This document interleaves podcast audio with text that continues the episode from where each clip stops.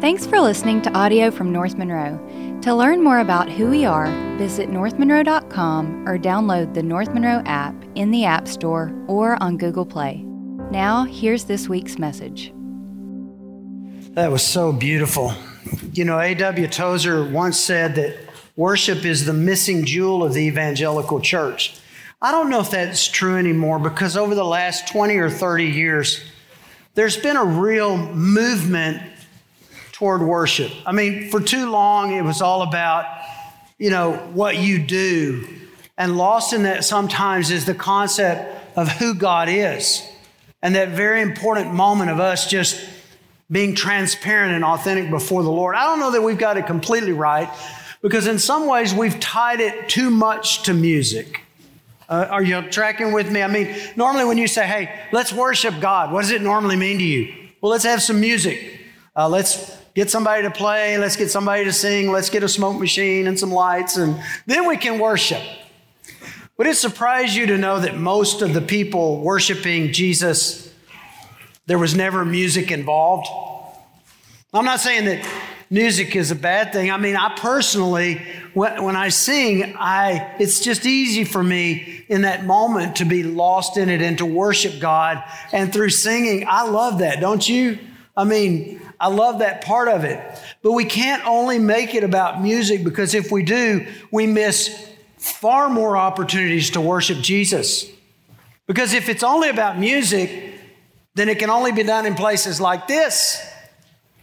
But if worship is something more than that, well, it's not confined to a place, right?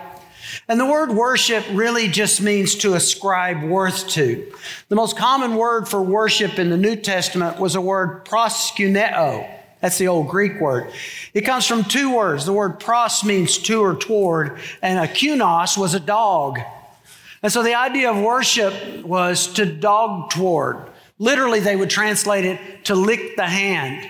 It's the same kind of reaction that you get from your dog if it's a good dog. if you've got a golden retriever, this is your dog. When you walk into the room, he loses his mind.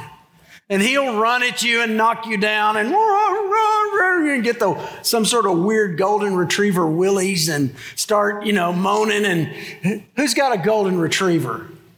Am I telling the truth? I've got an old blind, deaf, and can't smell border collie, but she's the same way.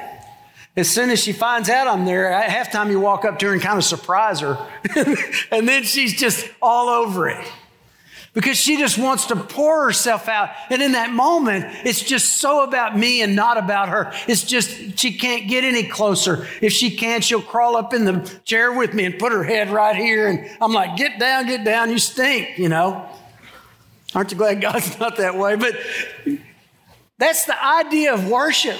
It's the idea of the way our dogs respond to us. And that's the idea that we need to get our heads around because sometimes you can worship through music, but most of the time it's not necessary and, and it's not confined to a space. Let me show you something. John chapter 12, there's a woman who shows us how to worship. John chapter 12. We're going to start in verse 1. Take your Bibles out, turn your devices on. Let's look at it. Uh, John is the fourth book of the New Testament Matthew, Mark, Luke, John. So if you open your New Testament, you can find that in your Bible. Uh, if you hit Matthew, go right. If you, if you hit Acts or something like that, go back to the left. You'll find it in a second. John was one of the 12 disciples. He was the one whom Jesus loved. And his gospel that we've been studying was not a chronological, moment by moment ordered work. He basically was filling in the gaps on stories and insights to those stories that might have been left out of the other three gospels. Uh, and in verse 1, he, he adds some stuff to a story that is already written in uh, Matthew 26 and Mark 14. So this story is included in three of the four Gospels Matthew 26, Mark 14, John 12, of course. And so, verse 1 Jesus, therefore, six days before the Passover, so this would have been Sabbath, Saturday, because Jesus celebrated the Passover that year on Thursday, came to Bethany where Lazarus was, whom Jesus had raised from the dead. So they made him a supper there, and Martha was serving, but Lazarus was one of the, those reclining at the table. So he's in Bethany. Bethany's a little village about two miles from Jerusalem. Jesus would use Bethany as his staging point for the last week of his earthly ministry. He'd come and go to the temple from Bethany. And there was a family there that he loved desperately uh, Mary, Martha, and her brother Lazarus. And if you read back over John 11, if you weren't with us last time, you'll see that Jesus actually raised Lazarus from the dead. And so this is that same family. Now, Matthew and Mark don't tell us who the woman was in this story, but John does, of course. He says it was Mary, sister of Martha and Lazarus. But Matthew and Mark tell us something that John doesn't tell us. He tells they tell us where it happened. It happened at the home of a man named Simon the leper. Um, and both Matthew and Mark say that, which is interesting because you know, you're so familiar with Mary, Martha, and Lazarus and the fact that he'd been in their home before. Luke 12 talks about a time he was in their home, and, and they sort of represent the whole village of Bethany and the stories of the New Testament that we would have naturally assumed that this would have occurred in their home, but it didn't. It occurred instead at the home of Simon the leper. And let me tell you something, that's a game changer for me. Now, we don't know anything at all about Simon the leper except that he was a leper. He had leprosy. And, and no doubt he was one of those lepers that Jesus had healed. And, and now they're in his home. And so all of a sudden, I'm trying to imagine a leper's home. I mean, leprosy was such a horrible, disfiguring disease. It basically, you lose the feeling, you lose the nerve endings, and then uh, because of that, you don't know when there's an injury. It happens in the feet and the hands, and so the injury gets infected. They begin to lose fingers, lose hands, lose limbs. They, their nose would, you know, they'd lose their nose, lose their ears. It was just a horribly disfiguring disease. And, be, and by virtue of that, it was also an isolating disease. And so people with leprosy were put outside the community. They were basically, you go over there, and anytime you come into contact with people, you have to shout, unclean, unclean. And so they tended to live in colonies. And so this is that guy's house. And I'm thinking, well, if you were a leper, I mean, there's no way possible that you're going to live a normal life and have any sort of means. So it, it couldn't have been a very large home. I mean, I, we were in Uganda last year and uh, we were in some areas of extreme poverty and in Kenya, areas of extreme poverty. And it was not uncommon for some of those homes to be no bigger than what we in America would call a shed.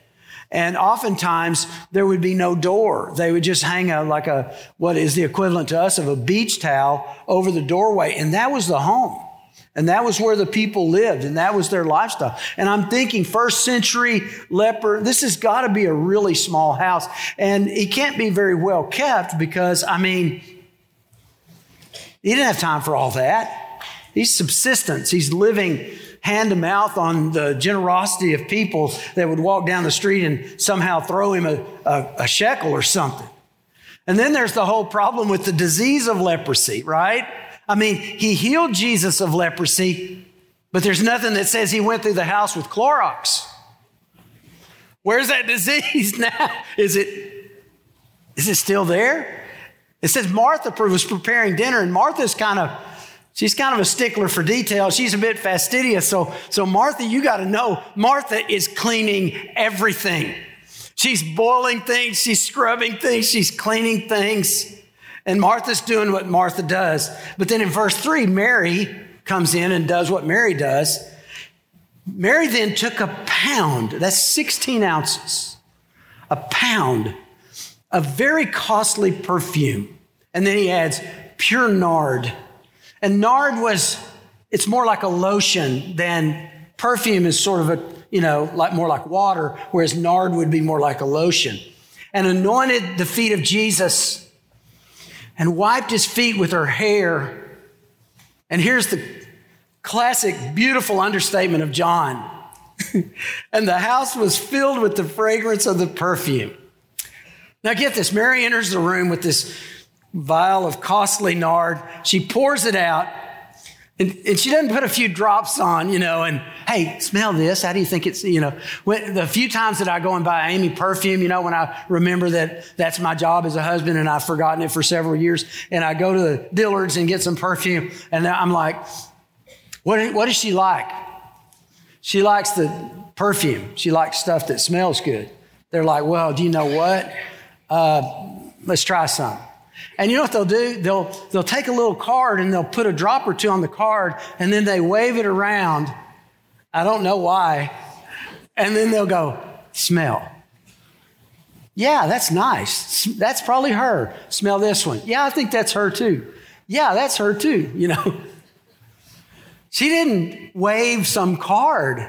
She took a gallon of that stuff and go, go, go, go, go. She, she's chugging the thing in a room that's probably 12 by 12, packed with smelly people. They didn't have, you know, deodorant and, you know, Old Spice and stuff like that. I mean, this place is packed, wall to wall, smelly people. And she has just poured a gallon of this stuff. It's like shock and awe on the olfactory system. You know, people are, their eyes are starting to water. People are sneezing, their nose is running and coughing. And, you know, I just think that smoke machine makes me cough. You know, I mean, these guys, this worship was, was rough. And imagine how over, overwhelming that smell must have been. And, and now she's wiping it with her hair, and the smell is on him and on her, and it's everywhere. It's that beautiful understatement, and the house was filled with the fragrance of the perfume. And not everyone was excited about that moment of transparent worship. Look at verse 4. But Judas Iscariot, one of his disciples who was intending to betray him, said, Why has this perfume not been sold for 300 denarii and given to the poor people? What a, what a piece of work this guy is. I mean, he's already determined to uh, betray Jesus. He couldn't care less about any of this stuff, but all he's thinking about is money. And, and he has the audacity to criticize this woman in this beautiful moment of worship when he doesn't even care about any of that stuff. But you know, he might not have been the only one sniping because Matthew tells us this, but the disciples, plural, were indignant when they saw this and said, Why this waste? The disciples. And then Mark said, But some, that means more than one, were indignantly remarking to one another, Why has this perfume been wasted? And so John lays the whole thing at the feet of Judas. And, you know, maybe he was the one that started it, likely, you know, and it only takes one bad apple. It's interesting, you know, they did some research this past year, and I read the report that one bad apple really does ruin the whole bunch. And I'm like, wow, I wonder who spent that money on research. But when you get one complainer, one critic, one person that's pretending to be indignant about the waste, the waste. Judas didn't care about the poor. Judas was just about Judas. Verse 6, he said this not because he was concerned about the poor, but because he was a thief. And as he had the money box, he used to pilfer what was put into it. Judas, you know, I've always thought about this. Jesus knew Judas pilfered the money box. So why did he let Judas have the money box? Wouldn't Matthew have been a more likely candidate? I mean, he was a tax collector, kind of an accountant. Why did he give it to Judas? And then the only thing I can come up with is that verse in Romans 1 where it says, He gave them over to the lust of their flesh. And I think sometimes, and we don't realize this, that the judgment of God is to get what you desire. And in Judas's case, it just became this obsession with money, so much so that he would sell out Jesus for 30 shekels, right? Now think about what he could have done with the expense of that costly perfume. Therefore, Jesus said, Let her alone so that she may keep it. Now, look at this for the day of my burial. For the day of my burial. You know, centuries ago, archaeologists started cracking open these tombs of ancient Romans, ancient Greeks. And in addition to the, to the bodies and the caskets that they found in these graves, they found these bottles, these little bottles. Some of them were pretty small, about the size of a test tube. They were made of quartz and terracotta the most valuable were made of alabaster. And they couldn't figure out what they were for. And so they're like, well, what were they using these bottles for? And somebody came up with the idea that, well, maybe they were using them as tear bottles. And what they would do is, in the funeral process, they would catch the tears. And then, in homage to the person that they're grieving, uh, they would toss the tear bottles into the grave before they rolled the stone over or shut it up or whatever they, they did in that particular instance. Um, and, and there were a couple of instances in ancient literature. One was in the Iliad. Homer makes this allusion to capturing tears in a bottle. Uh, and in uh, Psalm 56, it talks about capturing tears in a bottle. And so the idea was, well, maybe that's what it was about. They had a problem with that, though, because both of those allusions to this practice were highly figurative and metaphorical. They didn't really describe the routine of the day. And nowhere in ancient literature could they find anything that said anything about a common practice of capturing tears in a bottle, especially in the Jewish literature, but it was the best they had. So they said, well, it must be that. And so, you know, these are tear bottles. And that's what they became known as tear bottles. And then finally, modern technology catches up with history and archaeology. And they took some of those bottles that had been collected and they tested what was in them and they found to their surprise there wasn't any DNA and salt of tears, but what they found instead was the residue of the oils and the ingredients of perfume. And, and I, when I read that stuff, I, I, I realized the beauty of the scripture. You know, here's the Bible. This, this particular thing was written 1900 years ago. And there's no way in the, in the flow of history that anybody could have really fully understood this practice. And yet it's described precisely here, and, and scientific investigation validated this practice precisely that as a part of the preparation for burial, they would pour perfume over the person that was to be buried. Just like just like Jesus said she was doing. And here's another little bit, and this won't be on the test. But uh, this is an interesting little side note is that some of the ingredients they found in those bottles, the residue of the ingredients, is actually contained elements that are used in modern perfume making. One in particular uh, that I thought was fascinating is an ingredient called patchouli, which is a, an oily aromatic flower out of East Asia that was used then and is used now in a variety of bases for modern perfume.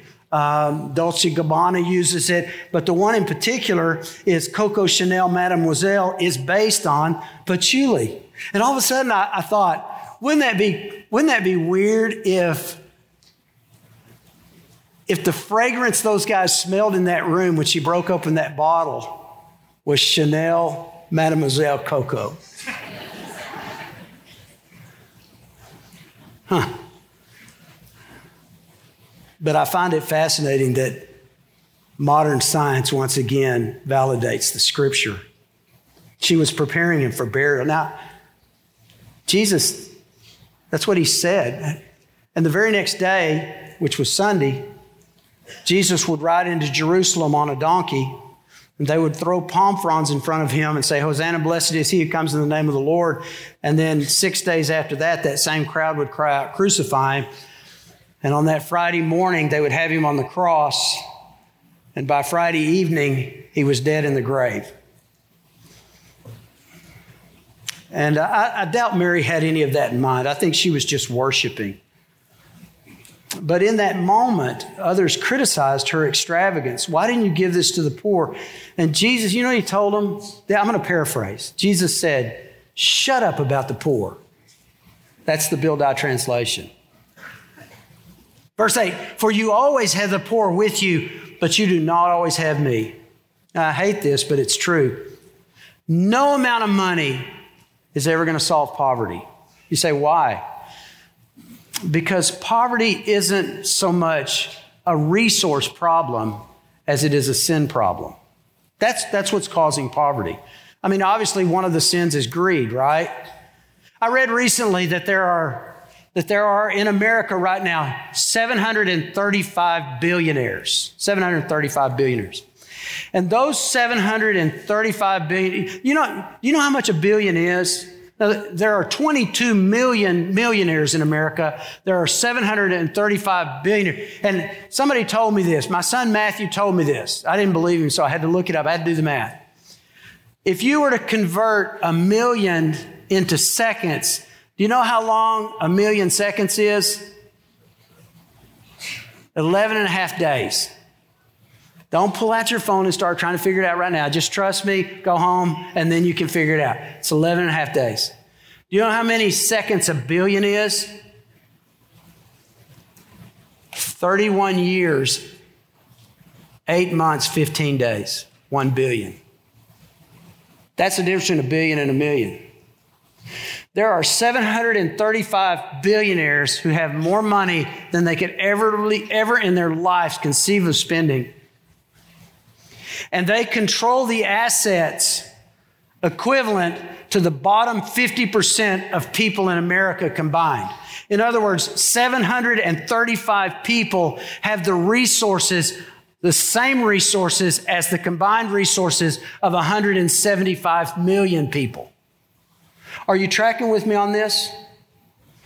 It's not about having enough at that point. It's about something else. We can't define how much is enough. And I like to think, well, if I was a billionaire, I wouldn't be a billionaire for long.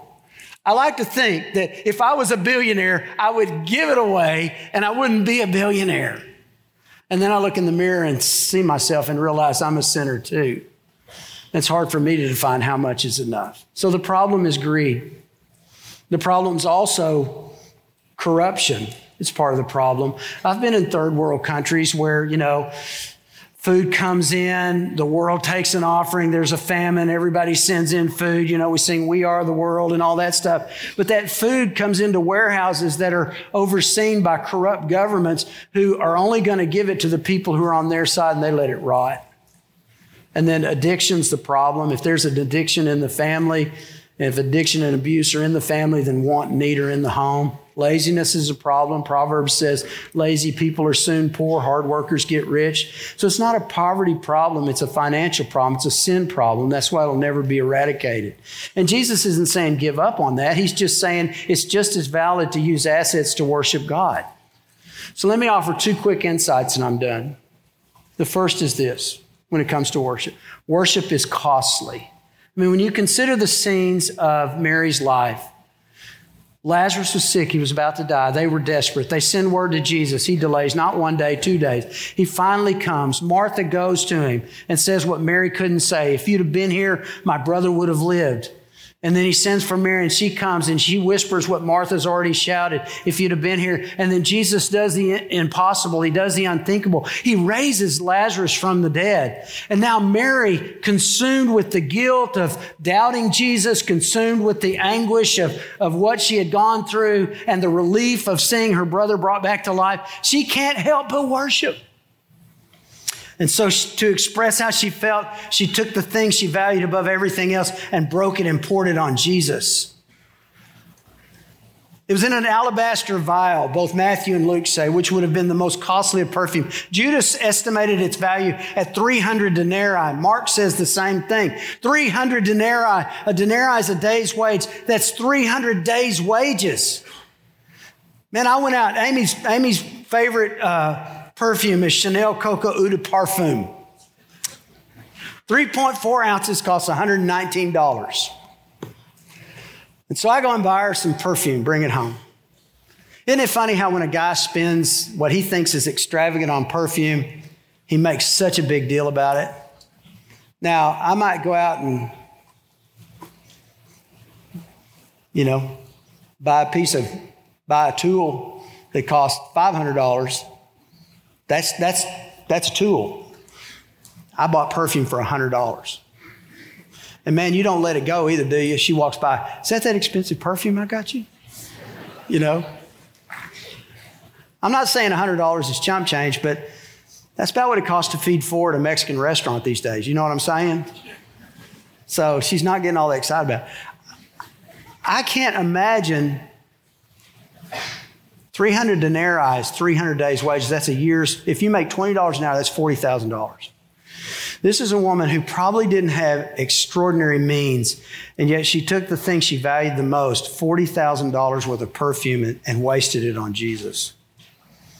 And you know, there's something to that. I'm not saying you have to spend a lot of money to worship. It's just that when real authentic worship happens, the things we value change. In a way, that's what real worship is. It's realigning our values. So here's something to think about, okay? Just, just think about this. Giving is a far more revealing act of worship than singing.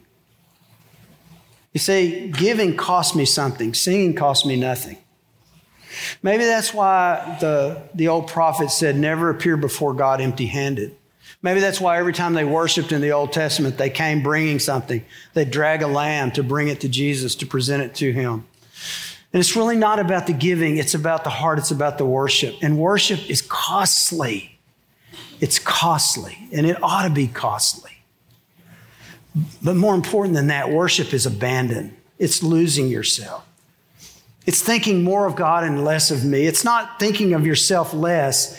It's thinking, it's not thinking less of yourself. It's thinking of yourself less. That's what happens. That's when that dog jumps up on you. He's not thinking about him. He is consumed with you. And that's where worship comes in. Mary didn't really seem to care about anyone else in that room. She was lost in that moment. You know, there's another episode where this occurs of a woman who pours perfume on Jesus. Only this one occurred in Galilee in the home of a Pharisee by a woman who was considered sinful. She was described as sinful. It's, it's uh, found in Luke chapter 7. In fact, it's not, a, it's not a woman who committed a sin. It's not a woman who is involved in some sin, but the description is present, active, characteristic of her life. She was defined, Luke 7:37, as a sinner. Hamartolos. It's present, active. Sin defined her life. It's like Rahab the harlot.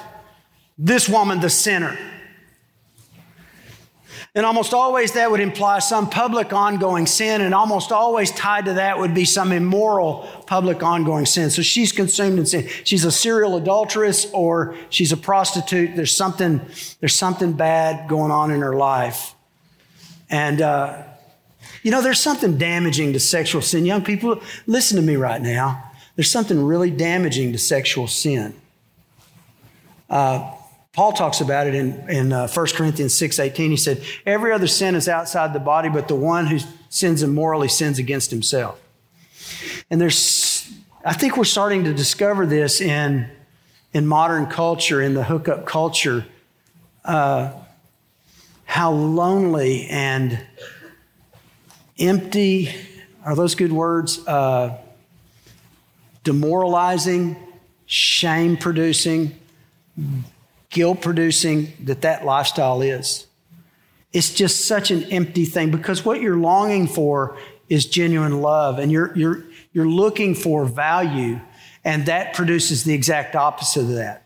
It objectifies you, male and female. And so here's a woman who is crushed by her shame. She's just crushed by it.